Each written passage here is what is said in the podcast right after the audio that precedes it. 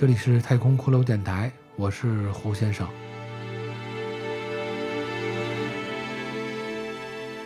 本期节目继续播讲我的原创小说《决战女神峰》第三十集。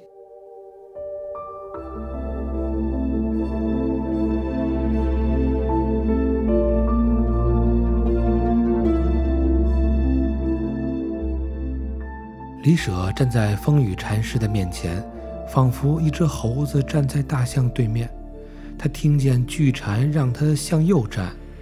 鉴于之前的经验，他心想：又是这大癞蛤蟆要吃虫子了。他说的那些要告诉我登上女神峰的秘密的话，肯定又是耍我玩的。于是李舍无可奈何地向右走了几步，仰头看着巨蝉有何动作。可是他等了片刻，巨蝉并没有伸出长舌去捕食。他瞪着一对巨眼，望着远处洞中的黑暗，似乎在等待着什么。洞中又是那样的宁静，离舍只能听见洞中巨蝉的呼吸之声。又过了片刻，有一阵悉悉嗦嗦的声音传来，接着又传来了一阵咚咚咚的声响。有一个东西正向他们这边走来，李舍回头看了看巨蝉，巨蝉伸出了一根手指，轻轻地晃了几下，示意李舍不要慌张害怕。过了一会儿，李舍渐渐看出，在黑暗之中，悠然地走出了一只大龟。那只大龟犹如一辆轿车般大小，身体的皮肤是青绿色的。仔细看上去，令人吃惊的是，那大龟共长有六条腿，它的头、脖子与腿一样是青绿色，但仔细看上去，这些部分并非是那爬行动物的肉体。而更像是植物的集合体，看上去是由绿色的植物藤蔓与枝杈构成了大龟的肉体的部分，形成的粗壮的龟足，沉重地踏着地面。大龟的脑袋、脖子也是藤蔓汇聚捆绑而成的，上面还冒出了许多新的枝芽。有的竟开出了一些黄的、蓝的、无名的小花。巨龟的甲壳是如古老树皮般的棕黑色，看起来它就像是一块自己能行走的海边礁石，又像是一只古老大树的干枯树干。这只既像动物又像是植物的大乌龟，缓缓地走到了李舍身旁，停住了。它抬起头来，两只眼睛是两朵黄色的花，花瓣忽地张开，露出了黑色的眼珠。它看着李舍的眼睛，它的身上长出了各种小花。随着他的呼吸一开一合，散发出淡淡的香气。巨龟抬头嗅着李舍的气息，动作缓慢、从容且优雅。啊，这便是引路之龟，禅师说道。他能够在黑暗中找到通向神峰的通路。但你若要看他是否能接纳于你，他愿不愿引领于你？李舍看了看这只大龟，问禅师说：“这龟看起来很特别，我怎么觉得它更像是一堆植物呢？你看它的身体都是由这些绿色藤蔓组成的，还有它的龟壳，它究竟是动物呢，还是植物呢？”这家伙看起来，我怎么觉得那样的眼熟？好像是我在来这里的路上被一棵大树差点吃掉。那大树的果实长得像女人一样，有呼吸，有心跳，还有体温，但是它也是植物的一部分。而那棵大树皮肤又像是工业化的胶皮制品，那么它究竟是不是植物呢？李舍一连串的问题过后，便是短暂的沉默。接着，巨蝉发话了，他说：“中原小子，你问完了没？真是啰嗦。”李舍点了点头。巨蝉哼了一声，翻了一个大大的白眼，说道：“你们这些人呐，寿数不过百岁，难怪总是如此的狭隘和愚昧，可怜、可恨、可悲。唉，可我也是闲操心、乱生气。养生在于心平气和，去繁就简。”淡泊宁静，何必去管那诸般与我无关的事儿呢？说完，巨蝉仰起头来就要打盹儿。李舍连忙说：“哎，大师，我求您教我呀！我必定认真听您的教诲，别不理我呀！再说，你有那么多知识，如果不传扬出去，怎么能彰显出您的才学与能为呢？”您要不说出来，又怎么能让世人再次传颂您的威名呢？听李舍如此一说，禅师一下来了精神。禅师原本萎靡、昏昏欲睡，却忽然一下子又来了精神。他说道：“哎，中原小子，你刚说的我倒是爱听，你可愿为我传颂扬名吗？”李舍说：“您只要让我能领教您的才学，我必定向外面的人宣扬您的大名。”禅师说道：“那好，一言为定，我就让你小子开开眼界，长长知识。”说罢，巨蝉张开两只大爪，向空中一抓，一团白雾在爪中化为各种形状。配合着他的讲述，变幻莫测。禅师说道：“你口中生生讲出的动物、植物，不过就是你们人类凭借片面且短暂的知识而定下来的规则。但宇宙时空如此浩瀚，你们又知道多少呢？何为动物？何为植物？”何为人？又何为生命？动物与植物之间的界限真的是明确的存在吗？就像是生与死，生命存在的诸般形式，可不是你们狭隘的人类所能定义概括的。它有更多的可能，有更复杂的结构。如果你们能够像我一样活得够久，当然也需要像我一样的智慧，你们就会发现，许多你曾经认为理所当然、一定是这样的事情，其实都不是永恒的确定。当你有机会去到不同的世界，进入另一片天地，你就会发现。曾经自己的想法是多么的简单与渺小，就像是你有幸来到这座神峰之下，而此地正是各种生命存在的起源之地。这儿保留有比外面世界更多、更复杂的生命形式。在这里，你要学会除去你脑海中那些固有的框架，那些束缚你观念、感知这个世界的羁绊，学会让思想更为独立，让灵魂更为自由。当你不再将植物视为植物，动物视为动物。生看作生，死视为死的时候，你的思想就会变得更为纯粹、更为宏大了。你能看到更多的可能，有更广阔的世界。但是这些的前提，需要你有更大的勇气去放下旧有的观念与思想，质疑现在的自己。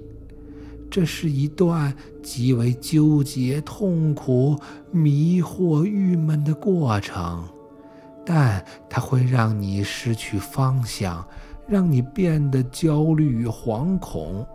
你会自卑，你会愤怒，你会疲倦，你会悲伤，但这一切也是你寻找新的路途所要必付的代价。就像你面前的黑暗，还有那只大龟，你以为这仅仅是一处昏暗的洞穴吗？不，你错了。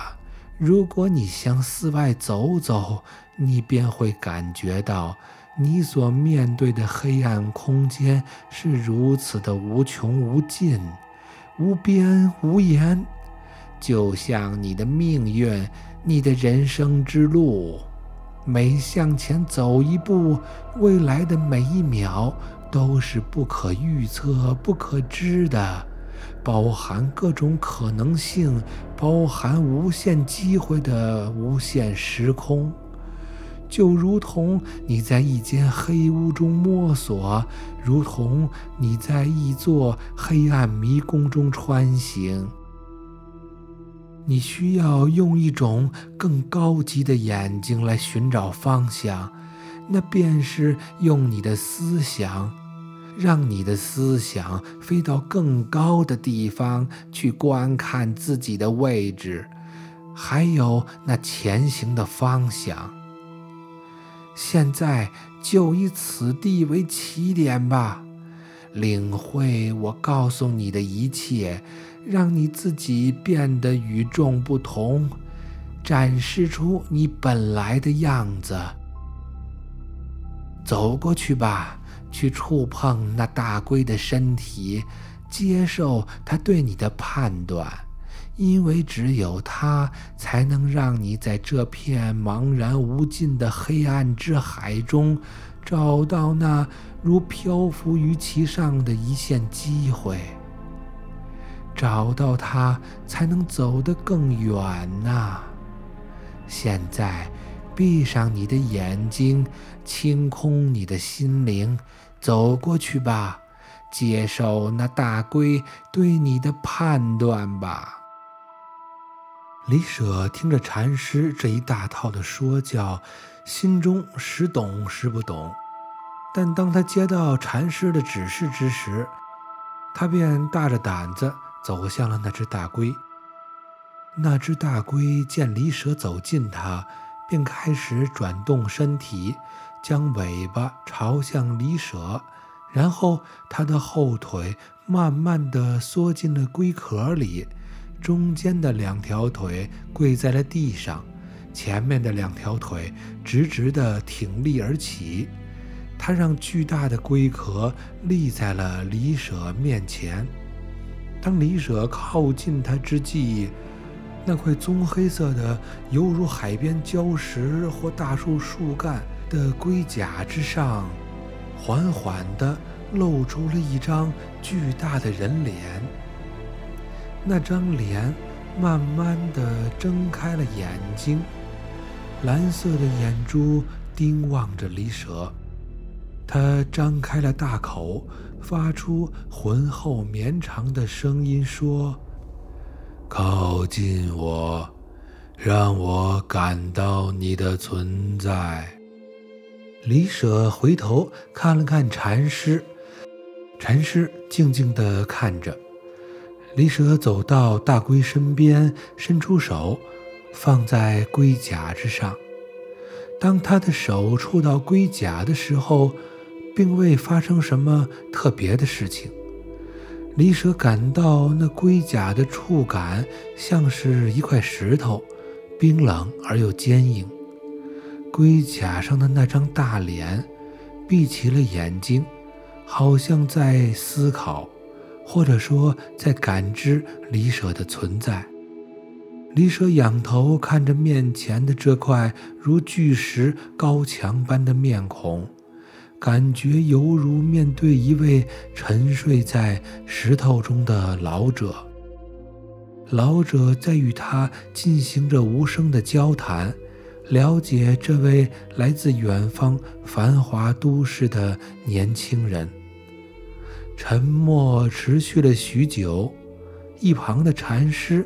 开始无聊地换了几个姿势，一会儿躺下，一会儿又坐了起来，还抽空用他那长舌头从一旁粘出了几只虫子吃了。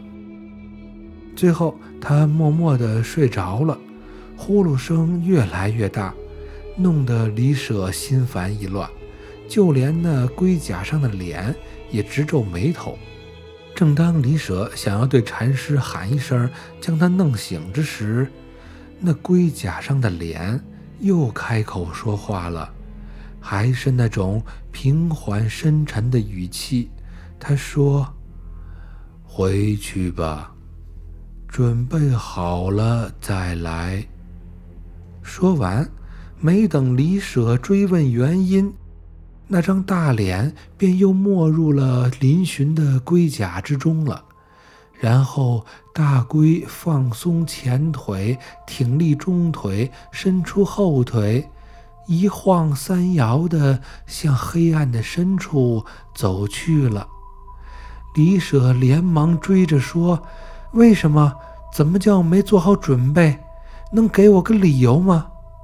他边说着，边快步追赶大龟。他刚向前跟了几步，忽然洞中的黑暗便如潮水般扑面袭来。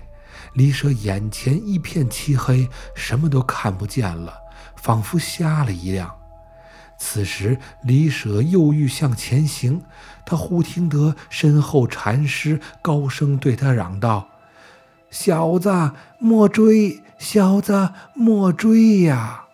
再向前行，小心丢了你的性命。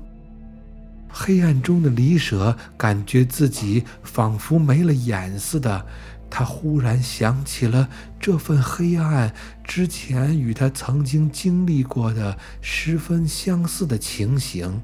那是在一段弄不清楚到底是现实还是梦境的经历。他记得他醒来，在一个完全黑暗的空间里，遇到了一个透明的人和许多在一旁睡着的人。那段经历就是他此生最恐怖的梦魇，至今还让他心有余悸。他可绝对不想再度经历那份折磨与煎熬了。于是他连忙止步，向后退却，躲开了那片绝对的黑暗，回到了禅师的身旁，借助禅师身边的烛光，才使他感到了一些安全。此时的禅师用指头抠着嘴，吐出了几片甲虫的翅膀。他说。他不带你进去，你就不要硬闯了。我都告诉你了，对面黑暗的广阔与大海相差无几，你还是没准备好。莫要心急嘛，虚图缓进。今日你且先回去吧，跟外面的那位坎姆多学学，记住。能向前多走一步，有时候既需要努力，也需要天赋。说完这话，还未等李舍再多说，那巨蝉将身上的华丽袍子抖了几抖，衣服上的珠宝金饰叮当作响。从周围忽然涌出了几百只正常大小的青蛙和蟾蜍，它们都像人一样穿着样式古朴的衣服，虽然没有禅师那般华美艳丽，但也算是平整干净。众蛙聚到了禅师身旁，一小部分蛙有的去拿烛台灯架，有的去取香炉。大部分的围住了禅师，然后齐声的呱呱大叫了三声，声震洞顶。然后他们一齐用力将禅师抬了起来，呼噜呼噜的抬着他走了。就在他们消失在黑暗之中的前一刻，李舍看见禅师对他挥了挥手，眨了眨眼。